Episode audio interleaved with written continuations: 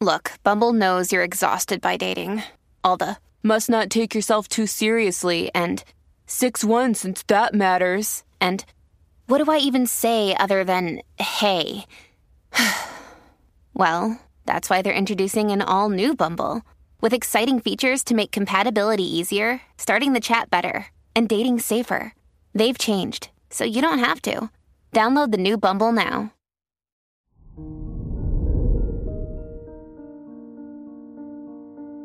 Hello there, Gemini, and welcome to your horoscope for today, Monday, August 29th, 2022. With Mars in your sign, you may be bursting with energy and eager to begin any work.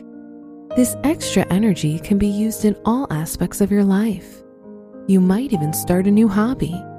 Make sure you take advantage of this burst of energy to accomplish something productive. Your work and money.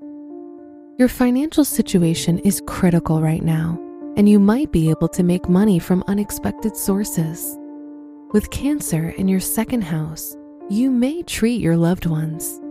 This is likely to make them happy, but impact your finances even more. You'll excel in subjects that need in depth analysis at school or work. Today's rating 2 out of 5 and your match is Pisces. Your health and lifestyle. There should be no life threatening diseases or concerns in terms of health. However, you should be cautious regarding your digestive and respiratory systems.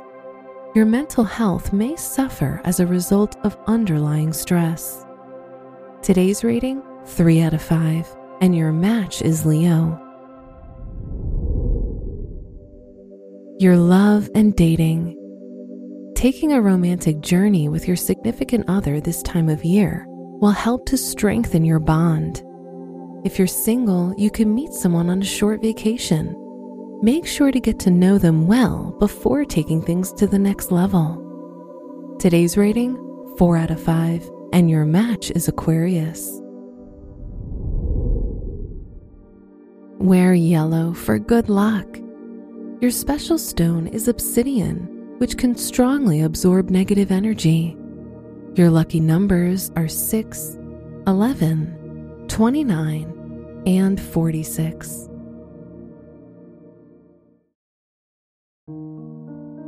From the entire team at Optimal Living Daily, thank you for listening today and every day. And visit oldpodcast.com for more inspirational podcasts.